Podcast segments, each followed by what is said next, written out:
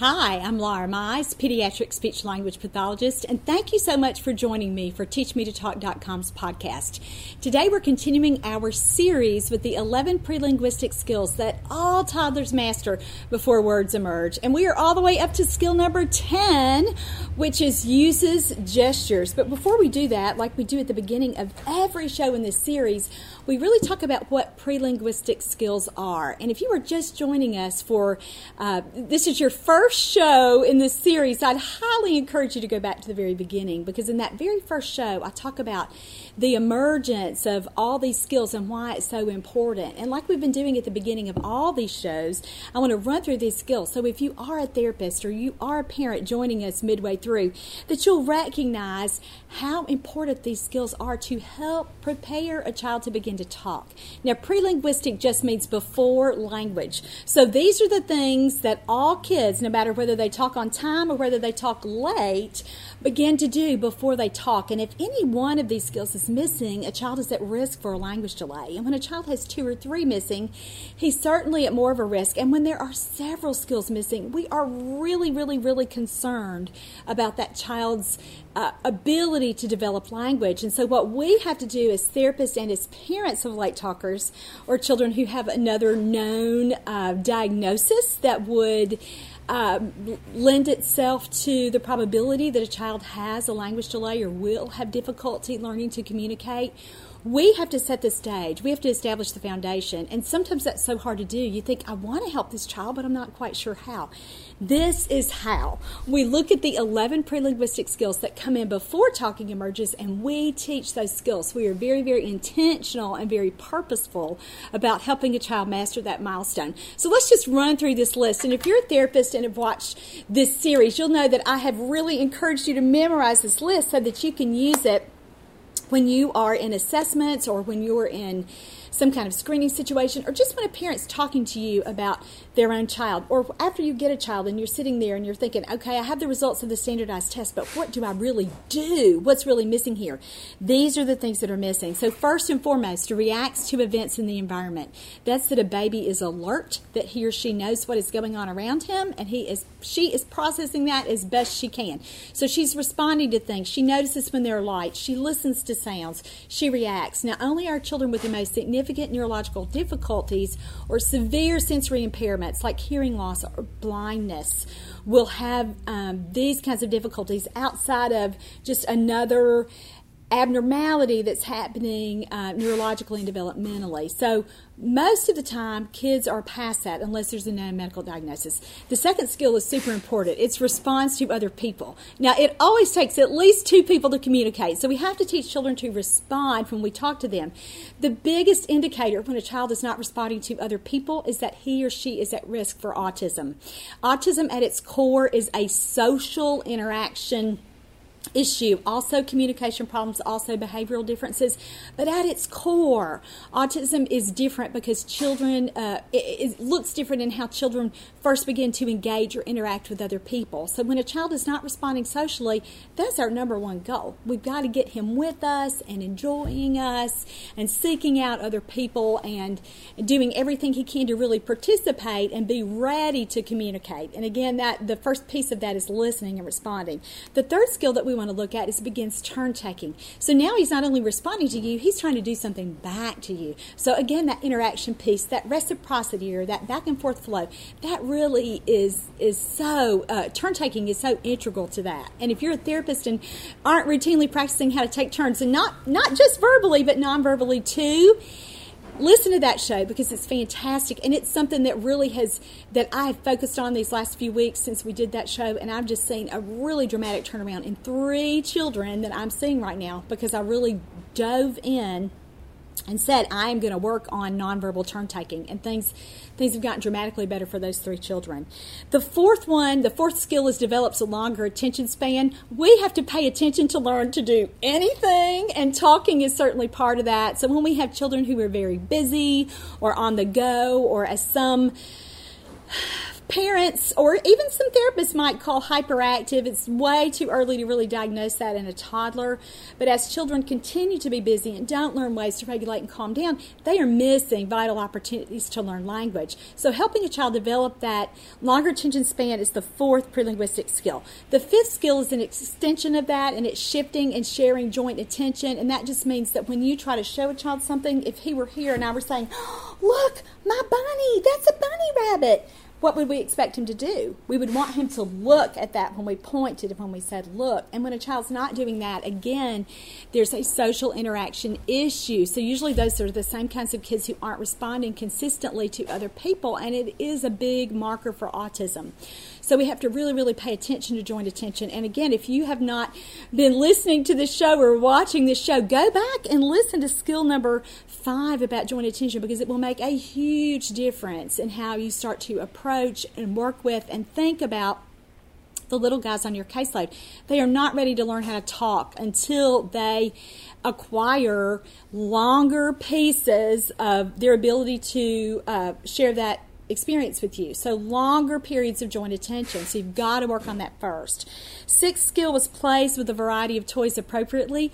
Play is how all kids learn everything. Lots of most cognitive things emerge in the course of daily activities too. But play is where they really practice and where they really master cognitive skills, fine motor skills, social skills as they play with an adult, their parents, or a sibling or another child. So many things come together, and those all support the emergence of language. So play is so important for children. Skill number seven is understands early words and follows one step directions or familiar directions. So until a child is able to understand what words mean well enough to follow directions, he is not developmentally ready to learn how to use those words to communicate. Kids have to learn to what a word means before they can say it. And in typical language development, we see this all the time. Typically developing toddlers understand much more than they can say. So when we have a child who who isn't showing that that I understand more than I can say, and a child who um, again, is not following directions, we know that they're at significant risk for not learning how to talk. And so we have to really, really support that language development by first helping them understand what words mean and linking words to that. So receptive language is so important. So go back and listen to the show about skill number seven if that's something that the child you are working with is struggling with. Skill number eight pardon me, is vocalizes purposefully, and this just means that a child understands. Excuse me, let me get a drink. I've been really sick. I've been sick the whole month of February, so pardon me. I may have to do that quite frequently. But skill number eight is vocalizes purposefully. This is that a child knows he or she can intentionally control his or her voice. And none of us learns how to talk until we know how to do that. So that is skill number eight. Skill number nine is imitation. So, how a child imitates not only words, but actions, gestures, and body movements and play sounds. Those are all really important in between steps on our way to teaching a child to imitate words. And so, imitation was our last show, so show number 394. If you're working with a child who's not imitating, go back and listen to that show. That brings us up to skill number 10, which we talked about is usage gestures, and it's an extension of the information in the last show. In the last show, we taught children how to imitate gestures and imitate body movements, and now we want them to progress and use those gestures meaningfully so that when they do this, what are they doing? What are they saying? They're telling you bye bye. That's a representational message, and that's becoming symbolic. And that is important because symbols, words are symbols, and symbols have to emerge non verbally first, just like we were talking about before with turn taking. You can't have verbal turn taking until we have nonverbal turn taking. Same thing with symbolic use and symbolic representation. Kids don't learn how to use words verbally to represent a message until they're doing some of that with gestures first. So, gestures are such an important marker for language development. And I want to share with you two really important pieces of evidence based practice if you are a speech language pathologist that you just need to commit to your memory right now because these are really, really important indicators for you and things that you can say to parents and things that you you know this already, but when a study supports that, it's really, really important. So, Why are gestures an important marker for language development and a precursor to words? It's because studies say, and this is a study by Iverson and Goldin-Meadow, 2005, that typically developing toddlers begin to use gestures just before they learn how to talk. So, within three months of a typically developing toddler showing or pointing to an object, the child learned the word for that object. So, what does that tell you as a therapist? First of all, to me, it says that he paid attention to it. He noticed it. it we kind of walked through that that progression of the 11 pre-linguistic skills continuum there. He had attention to that. He noticed that. He heard. He had good joint attention because he heard somebody else say that word. You know, kids aren't going to just automatically generate a word for something on their own. You have to tell them. That's why them hearing adult language models are so important.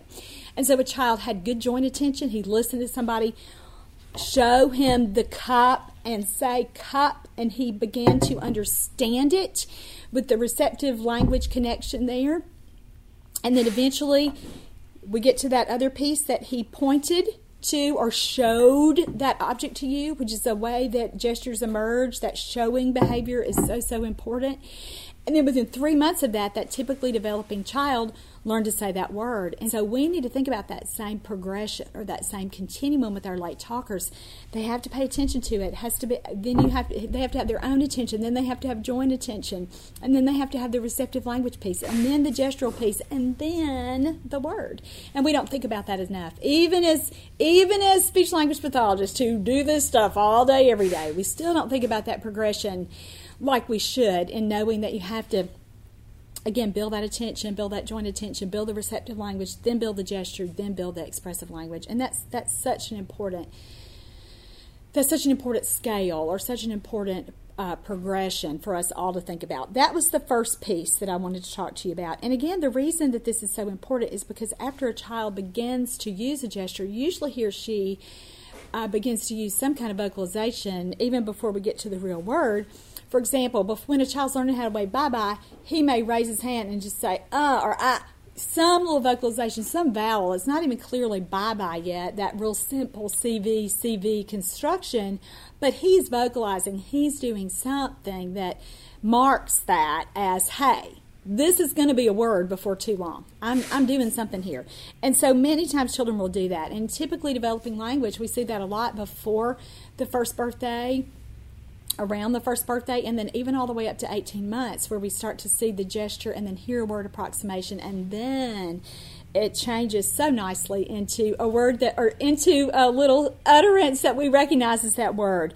So speech language pathologists think about gesture use as an early part of expressive language development. And we place just as much importance on a child's ability to show you something and meaningfully communicate long before we start looking at what that word is. Because again, that's the foundation. If you don't have that reason there to communicate, if you don't have that word, that representational message that you want to share, you're not going to talk. You've got to get that part first. That's why sometimes when therapists are kind of hyper focused on the mouth and the musculature and making sure that children, you know, get all that, that all that's working properly. And I'm not saying that's important. I'm just saying that the cognitive piece, the brain piece, that's what I focus on because I want to be sure children are really, really, really acquiring meaning. And so, again, that receptive language piece is so important.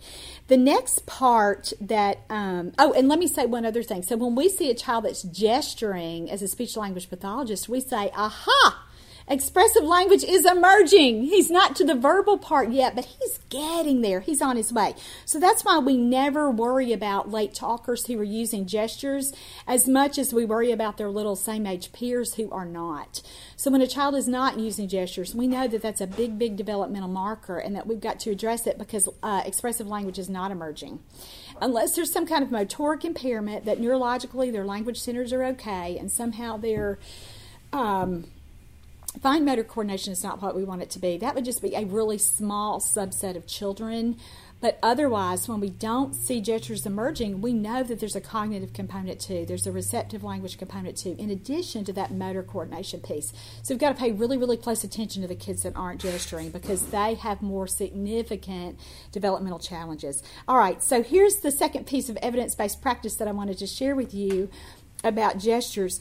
When we see a lag in a baby's ability to use and understand gestures, we just know that they are going to be a late talker. And again, research confirms that a toddler's ability to use gestures at 18 months can predict her language skills at 36 months. And that was from a study in child development in 2013. And so we talked about this last week too. Same kind of information about imitation and how a child at 18 months, both, both markers at 18 months, you can take an 18 month old toddler, and if he's not gesturing and not imitating, we just know that that expressive language is going to be delayed at 36 months. If it's not, there has been a rapid progression, and we are actually more surprised about the kids who aren't.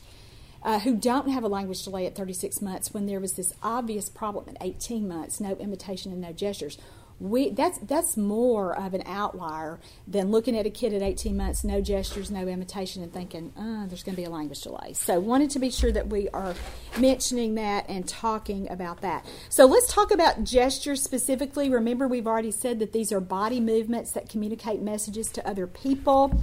What are some examples of gestures that toddlers use? Well, the first one usually is raising their arms to be picked up. And so, what mom goes into their crib early in the morning or whenever they wake up.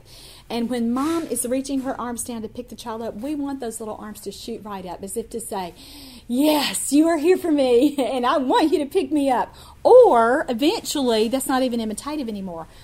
Even you can see a baby on the on the baby cam that they're they're they want mom to come so their arms are up even before they see mom because that's the gestural equivalent of calling her and saying pick me up hold me hold me. And so again really really important marker. And that's one of the things that you can do as a speech language pathologist is ask about that. And it's one of the easiest things to teach. Again outside of a motor delay that again limits a baby's uh, ability to use or toddler preschoolers ability to use their arms purposefully and intentionally, and that strength piece is there, coordination, muscle tone, whatever it is.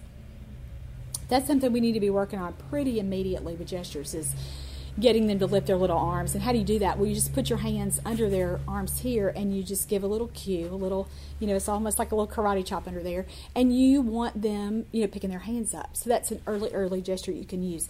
Other kinds of things, clapping at the end of a play routine. And the big ones, of course, are pointing to uh, show you when you say to them, What do you want? And they point, or, or again, they're trying to get you to have joint attention with them. They're trying to show you something by pointing. And so, Great, great nonverbal way to communicate. Other important early gestures are waving bye bye and then again shaking your head yes and no. No almost always comes before yes, but I'll tell you, I've got a darling little girl right now that's four and a half, and she has got the best little, she's nonverbal, got the best little head shake for yes that I've ever seen. She shakes her head no, but I love her because she is so positive. and she shakes that little head yes more than she does no, and I I just love it. I just I'm just in love with her. She's doing great. All right, and so those are the big things that we're looking for. And so that's how you know if you're a parent and you're joining me and you're saying, I'm not really sure what she's talking about with gestures. It's things like pointing and waving and clapping and shaking your head. Anything that a child does to let you know what he means without using a word. So that's what we're talking about. And again, remember they're important because the child is connecting meaning with what he, he is doing. And remember, I said that's becoming symbolic so that he is learning that he can do something to let you understand him. And again, it's so predictive for early language development. We research tells us time and time and time again that we see gestures emerge just before words emerge. So let's talk about then what we can do as adults, as parents, and as therapists to get gestures moving in the right direction. And remember, we talked about last week how important imitation is.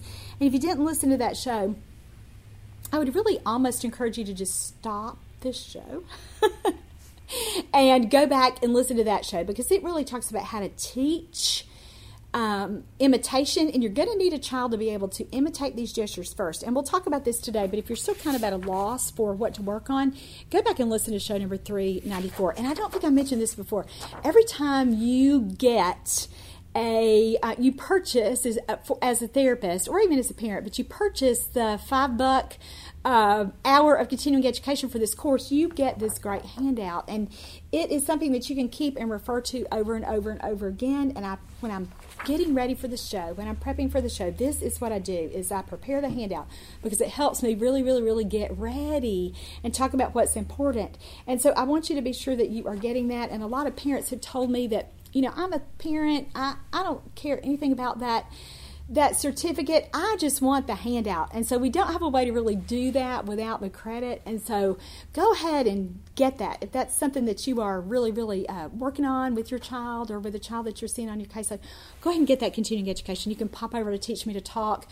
Click on my picture right there, that, and then it says View All ASHA Courses, and then you're going to go to show number 395 and uh, get that handout. All right, so let's talk about um, gestures and how gestures emerge. And, and remember, we said before that uh, babies who are four to six months old begin this process by reaching for items that their parents are holding, like they really want to reach out and touch that bottle, or um, just anything that a parent is trying to show them. You know, you first start to see that reaching behavior, and then uh, between six and eight months, and again, this is well before that first birthday, children do begin to reach up to be picked up, like we talked about before, or push away as kind of a rejection.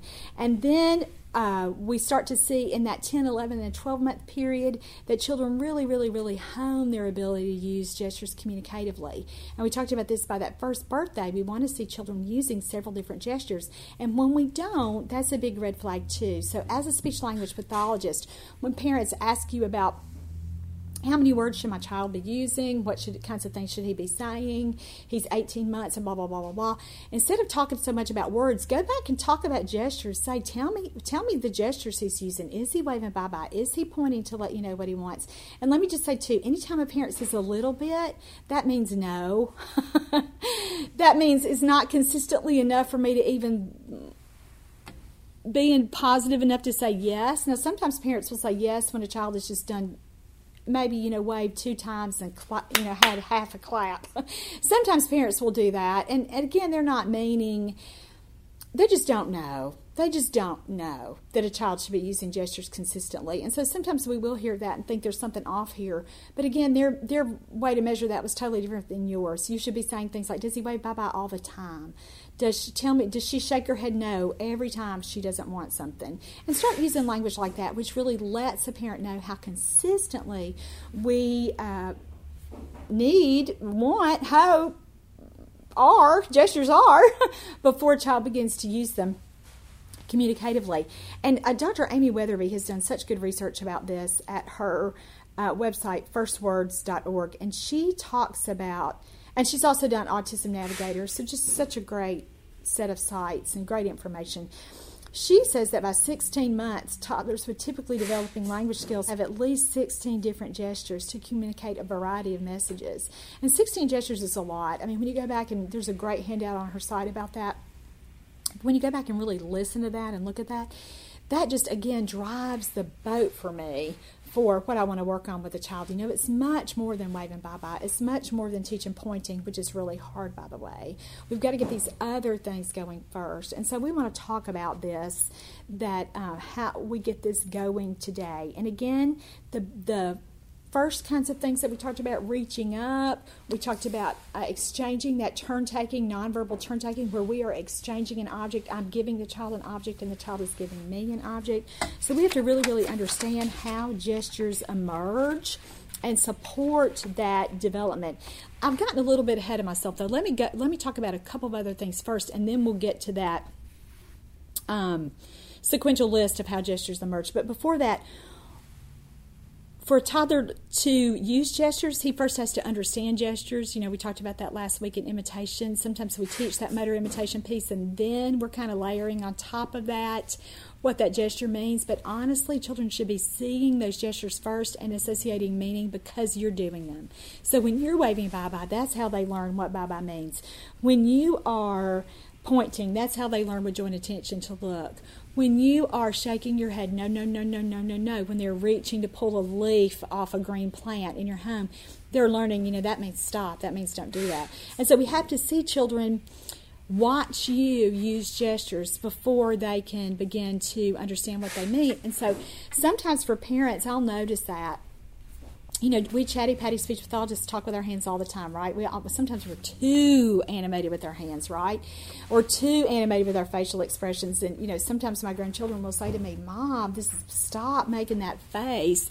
And, you know, it's not that bad.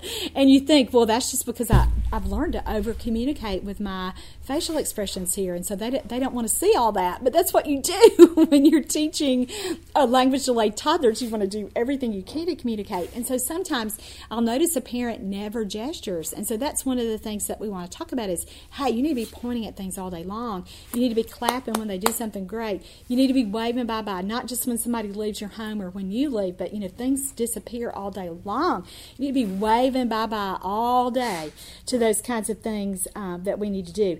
Here's another really great piece of information that's evidence based. When we're focusing on ways to help a late talker learn how to gesture or a toddler with another known diagnosis that the probability is really, really high that he or she will have a communication delay or disorder. It doesn't really matter exactly what kinds of gestures we use, we just have to use gestures. And that takes the pressure off a lot of parents because they'll say, you know, I don't really point a lot, but boy, I show him stuff all day long. Same thing, same thing. And so you want to be sure that you are talking to parents about that, not getting them to be so hung up on exactly what they do, just that they do something. We want children to move toward that gestural representation. And uh, so pointing to the object that you're referencing, showing something to a child and saying its name so that they can really hear it.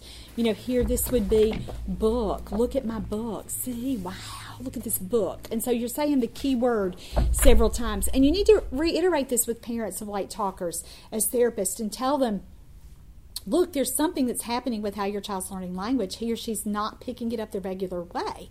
And so we have to be really, really focused and really intentional about teaching something. So when you give them something, be sure that you're saying its name. Don't just say, oh my goodness, say you like this because it's purple you need to say, Oh, pen, look, it's my pen, my purple pen. I write with my pen. It's purple and it's a pen. Do you get my point there? Purple might have been the salient feature that the parent wants to talk about but they need that noun first. And so be sure that you're talking about that with parents, that they need to say the word, and again, as they're pointing, as they're showing, to really uh, marry, really pair that language with the attention that they're getting their child to uh, demonstrate to that object. So those are the things pointing and looking. Simple sign language for important items as we say the word. SLPs, we do this all the time. It's kind of our bread and butter. You know, you probably can hardly say the word eat without signing eat or more or another sign that your little friends like. You know, my little guys right now are all into candy. So you know, you hardly say that word without giving the gestural representation, and kids need to see that. Now, all late talkers don't have to learn how to learn how to sign to talk, but it is a great in between step for lots and lots of kids. And for some kids who, again, you know that talking is going to be further off, we need to get an AA system in place. Uh, right now, I'm finishing up a book. It's I've worked on it forever, but I'm oh, I'm almost to the finish line. But it's uh, is it autism workbook? It's called Start Here so when you get an autism diagnosis and you are looking at and this would be the same for any child with a developmental delay when you know that words just they're going to be a little while. It's going to be a little while before we hear words. We have got to get an AA system in place. And again, signs are a natural extension of this for children who already know how to gesture. And beyond that, it helps their motor planning. And I've had so many kids who really, we may not even fully say that they have suspected childhood apraxia of speech yet, but we know that motor planning is an issue for them. They have such a difficult time imitating. There are other markers that when we listen to their words, we don't hear very many consonants. Even their vowels are. Um, distorted or substituted, and so really substituted is the the what we would hear there for motor planning. And so we know with those kids, oh my goodness, it might be a while before they talk. They need an AAC system. And so it might be signs like we're talking about today with that natural extension of gestures, but for some kids it's pictures. For some kids it's a speech generating device. So be sure as SLPs that you're thinking about that and you're thinking about communication and you're really using our evidence based practice here with when there's going to be a lag in what a child can express, wants to express, and what they're going to be able to say, get another system in place. All right, so that's my soapbox for that for today. Uh, let's get back here to gestures. Um, research says that performing any action relevant to the object works too. So, in the absence of sign language, if you're going to talk about a car, and let's say that you're a parent listening, what would you think the sign for car is? Well, you would just pantomime driving, right? Exactly. Or a choo choo train, what would you do? You would woo, woo. You would pull that whistle, right? And so, even as a parent today, you're thinking, I don't know any sign language. She's telling me that I've got to use gestures just pick something. Pick something that matches, sort of looks like like uh, what the object would do, which the function of the object. And so, like with a pen, if you're talking about a pen, you might write. If you're talking about a cup, you're going to pretend that you're holding a cup to drink. And so, those are great too. And so, think about that. Just making sure that you are using lots and lots of gestures for the child to see so that he can start to associate that. Now, when we're using these gestures, we want to use them frequently, but then you've got to transfer that from you to them. So, how do you get a child to begin to use gestures? The best piece of advice is just wait a little bit. And so, again, that's super hard for us as therapists and as parents. You know, we want to jump in there and fill in, but a lot of times when you don't know what a child wants, if you'll just say, What? Show me, tell me, a lot of times you will get a point or get an eye gaze or get a reach or get something. And then do you know what they do after they do that? They start to look back at you. And what is that? That's social referencing. That's joint attention. And that is very communicative. And so we want that. So a lot of times we do just have to wait a little bit for an, a child to um, jump in to be able to get a need met nonverbally. And again, this doesn't happen with lots of parents. Lots of parents, frankly, are so distracted by their phones or their tablets. or whatever else that they're doing that they they miss oh my goodness they miss all these great gestures that their kids do and sometimes you'll have to say oh did you see that oh oh you know, that you're really encouraging them to put that phone down and watch because their child is doing all kinds of great things that he or she may not be getting credit for. And so you want to really point that out with parents. And parents who are reflexively indulgent and hyper nurturing do this a lot. I mean, they they just kind of jump in way too much. And we're not saying, you know, withhold everything and wait till the child communicates. We're not saying that. But we're saying wait a little bit and give a child an opportunity to do something. Because sometimes that's all it really takes. It's just that little, that nudge of not even exactly frustration, just an opportunity to be able to communicate there. Now, let's talk about something that um, happens with children with autism, and this is a marker we see a lot, is that I'll ask a parent, Does a child have a gesture to let you know what he wants? And then they start talking to me about, Yes, he pulls me to everything. Now, leading and pulling like that is very purposeful and it is a gesture and it is fantastic because when we have kids who are on the spectrum who aren't doing that, that's one of the first things I try to teach them how to do because it is communicative and I like it. But we have to look at the difference in the social connectedness of kids who do this. If a kid is pulling you to the kitchen and they're saying, ah, ah, ah, mama, ah, ah, and they're looking right at you with this little face, that little face like, please get in here and get me this. That's totally different than a toddler who just reaches out, grabs your hand, and pulls you without ever looking at that arm and looking at your face.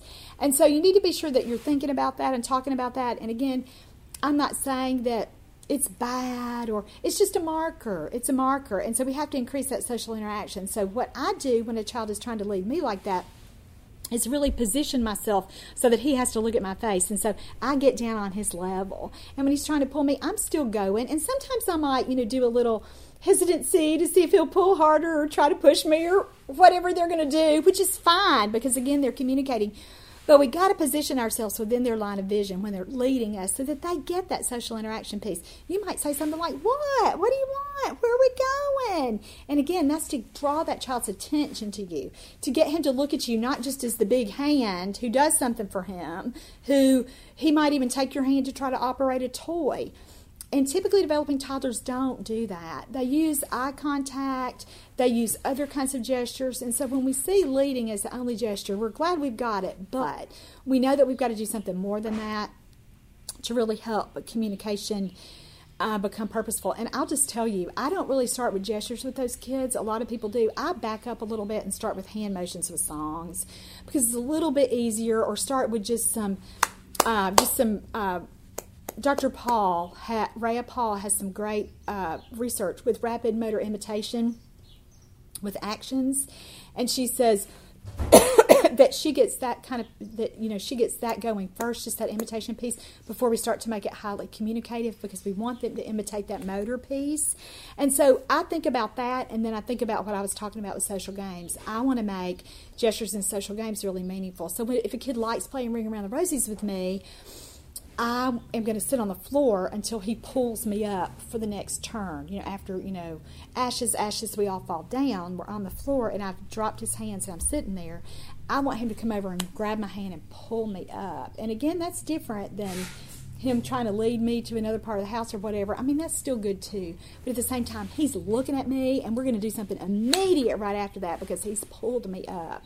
And so we want to think about that. At the beginning of Ring Around the Roses, when I'm teaching it, I reach out and grab their hands. But after they know the game, and if they are really excited and like it, and you can tell they want to do it again, don't reach right out and grab their hands yet. Maybe, maybe even hold your hands out, but hold them back a little bit. So they've got to do that extra effort to make that intentional and purposeful on their parts.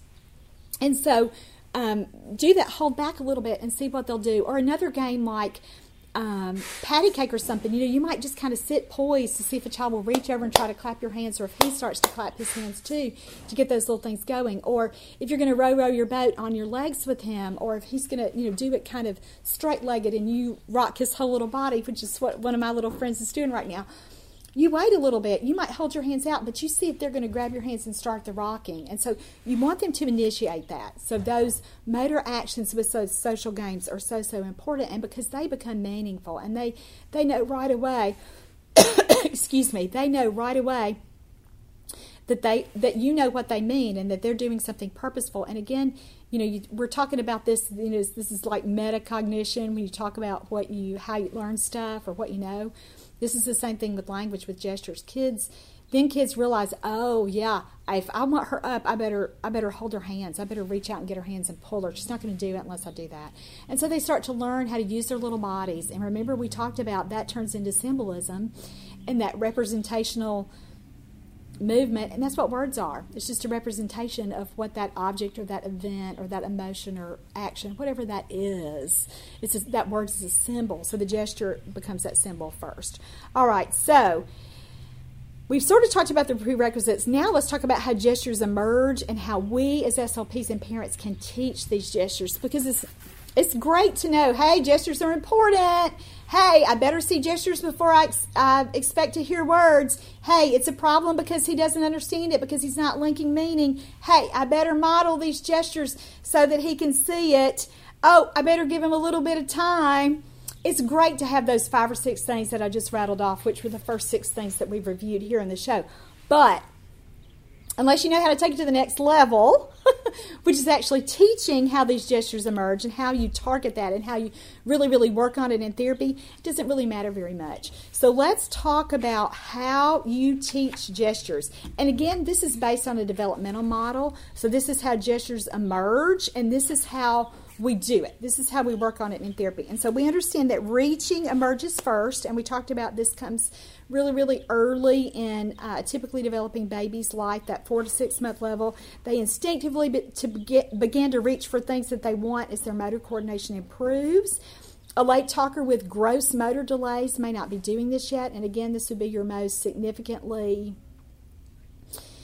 affected sweeties, your kiddos that you're working with on your caseload, or as a parent, your little one who has another medical diagnosis, those are the kids that you might have to uh, really, really work on reaching. And you're going to do that by setting things just out of reach. Like if their little hands can get it, you're just going to hold it. You're not going to give everything to them. You're going to give them an opportunity. And again, you're not clear across the room setting up some impossible expectation. You were just right there so that you always want them doing the next little part, the next little part, the next little part.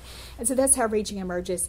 And if a kid can do that, can reach, boy, you go right into choices where you're holding up two different things that you know that they might want and having them really, really reach for that. And so some kids, again, you'll have to really start with an eye gaze, particularly if they have like we talked about before, significant motor issues. But when they're just looking at it, you're going to teach them that the power of using their little bodies to communicate is so effective that this, again, sets the stage for communication. They know they have to do something to get something. And so we want to do that. And so um, a lot of times with a kid, we're, we're going to have to use some hand over hand assistance to teach them how to do this. And so as you're holding up two things, if he's if you're holding and you know that he probably wants the pen and you're holding the pen closer to him and then he doesn't reach out to get the pen. You may have to set your other item down reach over grab his hand and help him get the pen from you. And some of that hand over hand assistance we we devalue that. We say oh that's too intrusive. Oh i don't want to do that. Oh i want to wait and see if he'll do it. Oh he's tactile sensitive. He's tactile defensive. I don't really want to do that uh, uh, okay okay okay okay all those things You've got to provide that hand over hand direct teaching, and I think that's what's missing so much in so many of our therapy programs right now. We've all gotten to the point where we've just, this consultative model, we are just letting it ruin us because we are not really teaching parents how to do things anymore. We're saying, What would you do? How would you teach this? Why are you even there? you know? I mean, I am all for I, mean, I have learned so much from parents. Parents teach me every day that I see a parent. They're teaching me something I did not know. But at the same time, they need you and they need your clinical expertise. So don't be afraid to help them as they're walking through that process or to say, well, here's how I teach it. You know, if they if, if they're at a loss or you have a parent who's really shutting down because you're just trying to pull teeth over there and they are obviously not biting when you're asking them your questions that are great and you want their participation, but at the same time, don't torture a parent by not giving information. Jump in there and say, This is how we teach it. And so, again, that direct teaching, that hand over hand assistance, don't be afraid to do that. Okay, so that was the second part with uh, how gestures emerge. We did reaching and then we did choices where they're going to reach out and make a choice between two things. And showing and giving emerge next. And so, again, we talked about this with turn taking, that that is such an important part of language development, learning how to give you something and get something. And kids, we do this all the time when we work on Give Me That. If they're sitting holding a block, you know, that's one of the first kind of receptive language targets that we do with holding our hand out and saying, you know, give me that, or can I have one, or give that to me, or whatever we say. Because we want a child to take whatever he's holding and put it in our hand. And then again, uh, like we talked about back with pre-linguistic skill number three, we're going to do that a lot with children who are not very social because they don't naturally get that. They don't have that underlying drive to communicate with you and to take turns with you and share with you like that, share that experience. And I don't mean share as in two kids sharing a toy, I mean that joint experience there. And so that showing and giving routines, those are so important. And so back in when we talked about joint attention, that pre-linguistic, pre-linguistic skill number five, we talked about the show, hold, and give routines where we teach a child how to show us things and how to give us things. And so that would be like if you were changing his diaper you would give him the diaper to hold. You would show him and say, "Oh, we're going to change your diaper now. It's time to change your diaper." And so, and then you know you've got him on his back because you're going to change his diaper, but you're letting him hold the clean diaper. So you're showing it to him, and then you give it to him to hold while you get ready. Uh, clean him up so that you get ready for the uh, clean diaper. And then you're holding your hand out and you're saying, Oh, give it to me. It's time to put your diaper on now. I need your clean diaper. And so if he doesn't help you put it in his hand, you reach over the hand over hand assistance that we just talked about and have him put it in your hand and then you use it. And so those are show, hold, give routines where he learns, I'm going to hold something for a little bit, you're going to give it to me, I'm going to hold it, and then I'm going to give it right back. And so again, that promotes turn taking, it promotes showing with joint attention, and it promotes using gestures. So by that little routine, you worked on three or four really important pre-linguistic skills.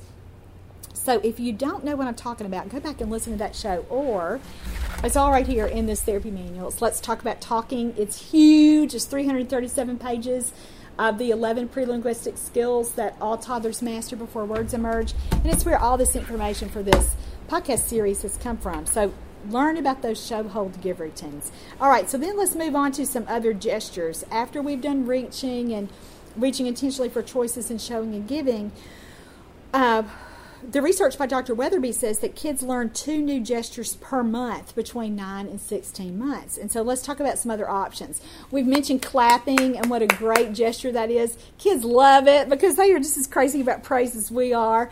So clapping is a great one, and you can do it at the ends of routines, or you can do it when they've done something great. You know, as therapists, we have little our little friends on our caseload train that when they do something great, we clap. And so when they don't, when we don't clap, they often look at us like, "What?" And you know, we'll start to clap like, "Aren't you going to clap for me?" And I love it when they're doing that because they certainly understand what gestures mean then.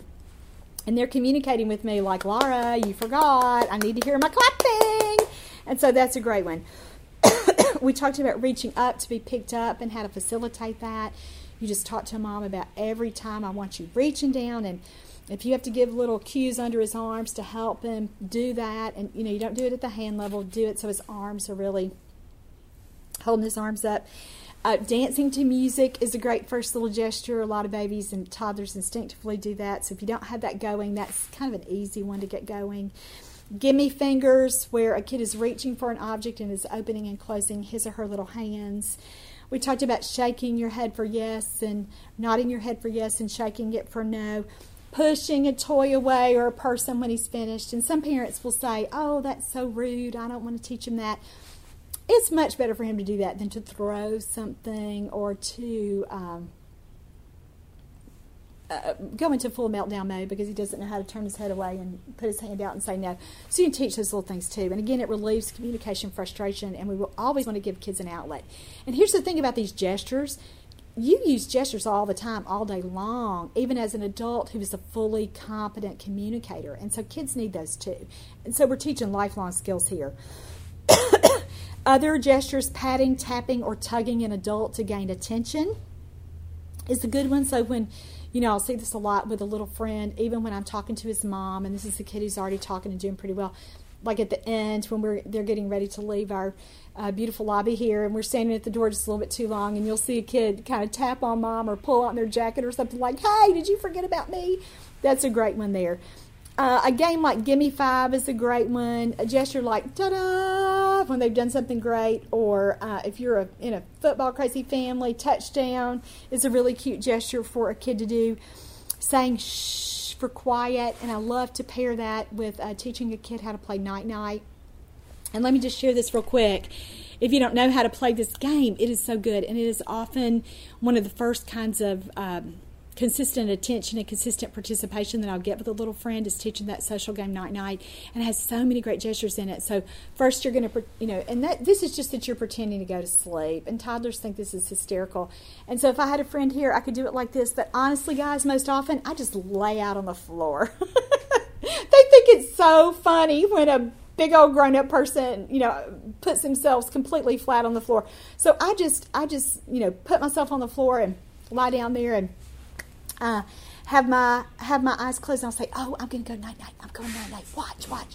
And so then I close my eyes and I say, "Shh." And so that's a gesture right there. And then you pretend to snore, shh, shh, shh, and do your shoulders up and down and make it pretty dramatic. And you know, open your eyes a little bit like you're peeking. And then you say, "Oh, is it time to wake up? Let's count. one, two, three. wake up, wake up, and you know, do a big, make a big production about sitting up and shaking your hands and you know, shaking your head and being kind of crazy right there. That's great because you've taught the little, you know, you're to lay down, lie down on the floor. You're closing your eyes. You're doing your shh you're doing your little snore thing with your shoulders. Then you're going to count with your little numbers, your little fingers to represent those numbers. Then you're going to jump up and wave real big. And so look at that. That's five or six different gestures that you've loaded in that one game. And again, kids love it. I mean, it is just a universal winner. So that might be a way that if you haven't even worked on gestures with kids, that you start to get that going today. And I gave you all those other examples uh, earlier in the show with other little social games like row row your boat and ring around the rosies and patty cake and the other things we talked about. That's how we get gestures going is in the context of those little games. It's not always put something high up on a shelf so that they have to go over and point. I mean that works too. Excuse me but more often than not you got to back it up and make it pretty social in the context of that game. Another great early gesture is blowing kisses when kids are leaving uh, to go bye bye, and I love that. I think that's so sweet. I have a couple. I have one little girl right now that I mentioned earlier that just does a lip smack for that because uh, she's got gross global gross motor delays and she can't use her hands as effectively. But boy, she can smack those little lips. And other kids are really really into uh, blowing kisses. So great, sweet little gesture to teach. a thumbs up for approval. That's a harder one to do, but sometimes kids like it. Knuckle bumps are a good one. Kind of, you sort of want maybe you want to pair that would give me five, and you know move on to something uh, like with a fist bump, so that they uh, are sequencing a couple gestures. And that's another really important thing is to really get that motor imitation piece going, where they're waving bye bye and blowing kisses, or whether they're uh, again pairing two different things, maybe shaking their head no and then putting their hand out to refuse it. So those uh, gestural pairing is super super important too. When a kid will look at me and like maybe pat me on the leg and then point to what they want, I love that. And so try to kind of facilitate those things too. Even in kids who you're already ge- who are already gesturing with you, and you say, "Oh, well, he's got that." That might be something you do this week in your visit with them as a therapist. Think, can I get them to combine gestures here? Because those are two different ideas, and you can see how that's that next little cognitive step up or that next little language development up. Um, other kinds of things. Oh, stinky is a good one. If you have a stinky diaper going there, hands out for where. Where did something go? That's kind of a universal sign for I can't find it. Will you help me look for it? Where did it go? Um, anything like that is it, are going to be great gestures. And again, if you've not been to uh, Amy Wetherby's firstwords.org, she's got some great things. Or you could even search 16 gestures by 16 months and uh, her site would come up. Now, we've talked about how hard it is to teach pointing, and I did a whole show on pointing, but I sort of want to just run through this right now because it's so important that kids learn how to point. and we test children by learning how to point you know in a book when we say you know all of our standardized testing is show me the baby show me the shoe which boy is running which boy is sleeping. You know that pointing behavior is really really important not only not only I mean it's certainly more important in everyday life, but we certainly um, just think about how often we have to use and teach gestures, even academically. So pointing is super super um, hard for some of our little guys to master, and so we always begin with reaching, and we uh, with working with them with reaching, and then holding things a little further back. We have to teach them though to isolate their index fingers, but before we can even do that, we need to be modeling pointing all day long so that they can really see us pointing at things. And again, we talked about sometimes that physical movement is hard to really teach. And so you do want to play with toys that facilitate that isolation of the index finger. So something like a toy piano or uh, as a parent, if you're listening to me right now and you're thinking, isolation of the index finger, what is this lady talking about? You've got to just teach them how to use a toy with one finger. So, something where they have to point, something where that, so like a Poppin' Pals toy where there are any kind of toy with a lever or a switch. And some kids will naturally want to do it with all their fingers, but really see if you can get that one little point. A therapy trick is to put like a, a dot there, a garage sale sticker. You know what I'm talking about? Those little round circle stick, circular stickers. To do that, sometimes on some of my toys, if I have a marker, I'll just draw a dot and see if I can get a kid to touch the dot there. There's a great book called Touch the Dot that a lot of kids like. It doesn't. It has a lot of kind of complicated directions. And the more typically developing a child is, the more that book will be appealing to them because our little guys who ha- really struggle with receptive language delays are not going to get that book. But it's they won't understand it. But it's it's a good one. Other things that I do are really just tapping my finger. I've got short nails right now, so you can't hear it as well. But um, tapping your finger so that they really they've got the auditory cue there. And a lot of kids will start to do that. Like is that if if we're looking at pictures and books and we're on a puzzle. I'm really tapping that picture or tapping that puzzle piece, and a lot of times kids will start to do it. And a lot of our little guys with that are uncoordinated will again reach with their whole hand and they'll even you know try to do it with their thumbs or something just do your best i know we're not ots but do your best to help them do it with this finger a lot of times i do just do the old school way and just kind of grab their hands and squish their fingers and put their pointer out and again some of our ot friends might freak out about that but my old school OT friends would say, yeah, that's how we do it. that's how we do it. Other things might be teaching with Play Doh or silly putty or something like that where they are really making holes with their index fingers. That's a really fun thing to do. Um, any kind of toy with a hole. I have a cool hedgehog right now that you might have seen it. It has little holes and it's kind of a counting toy and a color toy. So I use it though for teaching pointing and for kids, of course, that fine motor coordination piece. So anything with a hole where your kids can stick their fingers in there, help them do that. Uh, of course, the song "Where Is Thumbkin, but where is Pointer? And then in Teach Me to Play with You, if you have that therapy manual of mine, there's a cute little song called Two Little Blackbirds that I'll sing a lot with kids who are starting to point. Or if you are a Jesus person like me, you may be singing This Little Light of Mine. So great, great um, song to teach that pointing and get that little index finger isolated. You've also got to teach the power of pointing. And so once a child begins to point physically, you've got to reinforce it like you've never done before. And I worked with this great family in Owensboro a couple years ago that their little guy was almost five and not talking. And one of the things they did, we worked on gestures first, and one of the things they did is they really would put things he wanted in the middle of the table, and they would say, You've got to show me. What do you want? I don't even know. And he started with a reach, and then, boy, his point got really, really good. And he had a little brother that pointed a lot, and so they really started using his brother as a model. And his, his mom is a speech pathologist, so she, of course, took these ideas and just ran with them. But pointing, you've got to, again, as soon as they point towards something or reach towards something, you've got to reinforce it really, really quickly because then they understand, aha, that was it. That's what I did to get this to get this um, item that I really, really wanted. One family that I worked with a long time ago, oh goodness, they were so fun. And that little boy is actually in um, my first DVD, Teach Me to Talk. They had this game called Dance Puppet. And these were, again, just, oh gosh, super, super fun parents. Mom was in medical school and dad um, dad stayed home a lot and ran a bike shop and so that they didn't have to do daycare. So really really committed family. And so they called it when, when he wasn't doing gestures we talked about this but they called it dance puppet. And so whatever they wanted whenever they wanted their child and this game is in uh, let's talk about talking.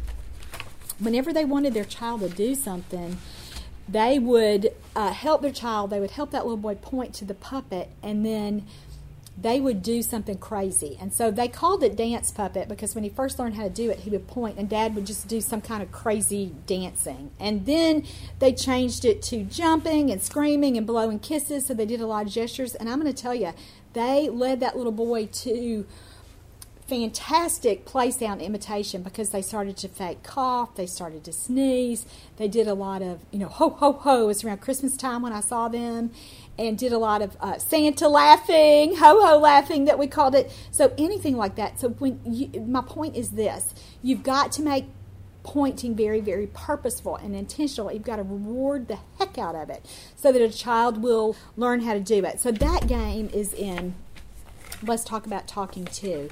And so I wanted to mention that as well. And this book is great too because, well, let's just review a couple more strategies and then I'll kind of finish with what else you can do with this book. So we talked about the power of pointing. And we didn't really talk about sign language today. I alluded to it, but we're, we're almost out of time, so we're not going to get to do a lot of talking about it. But with sign language, it really is the ultimate gesture. And so go back and watch those shows on sign language. I have a couple of different ones, and even last show, number 394, where we talk about that progression of why signs are so important. And we talked about with a lot of our little friends teaching that motor action, that motor imitation really drives that speech motor component as well.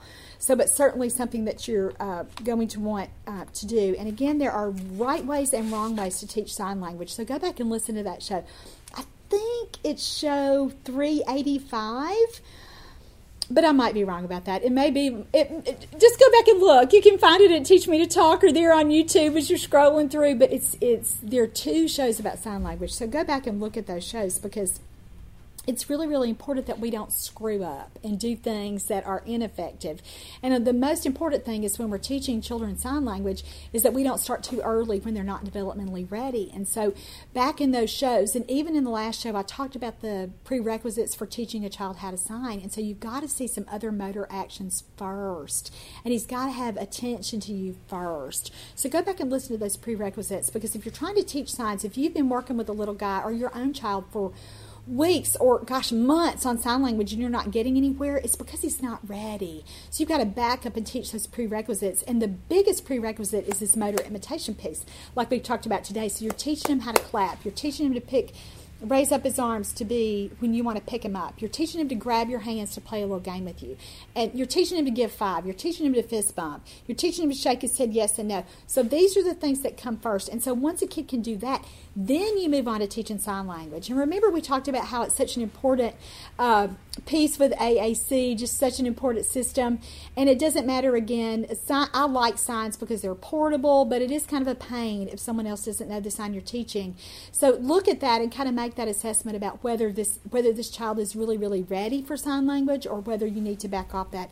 And again, let me just say for evidence-based practice, children with autism aren't going to be great candidates for signs because their motor planning is not great. 63% of kids with autism also have apraxia.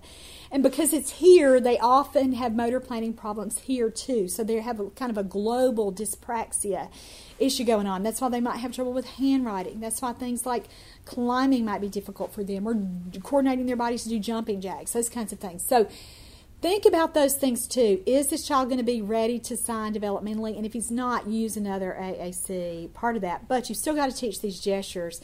And for kids who are on the spectrum, this is one of the core diagnostic features of autism is that they don't use gestures. And so that means these gestures are going to be hard and you have got to double down and you've got to make them as meaningful as possible. And so you still may not be teaching signs, which would be that extension of gestures, but they do still need to learn joint attention. They do need to learn how to show and give an object. They do need to learn how to point to what they want. It's got to be beyond that initial leading piece that we talked about usually is a kid with autism or red flags for autism. That's usually their go-to gesture. And so we want to think about that and think about how we can help develop those other gestures and get those going too. Let me say too, um, be patient and be persistent with this. And kids who are struggling to learn gestures, again, there's usually a lot more going on just than they won't do it. And so you have to think about that can't versus won't piece.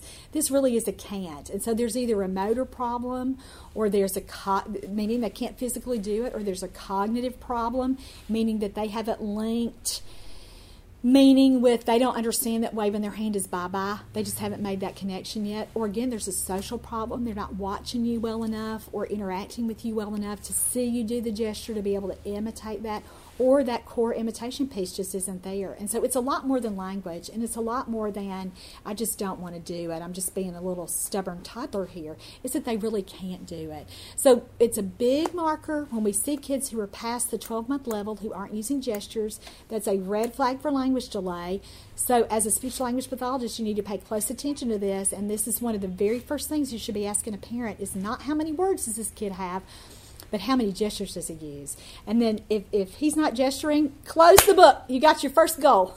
you know what you need to work on because that's how important gestures are for language development. All right, we are out of time. I told you I'd tell you what else is in this book. And let's talk about talking great um, games that we talked about dance puppet and the night night game, other little games that I use to teach gestures. The other thing that I did is there's a great section in here teach me to sign with snacks, teach me to sign with toys, and teach me to sign with social games. And then there's also a section on troubleshooting. So if you are having difficulty teaching gestures, get yourself a copy of this book and teach yourself some new strategies because it will really, really help you. All right, that's all for today. I'm Laura Mize, pediatric speech language pathologist, and thank you so much for joining me for TeachMeToTalk.com's podcast.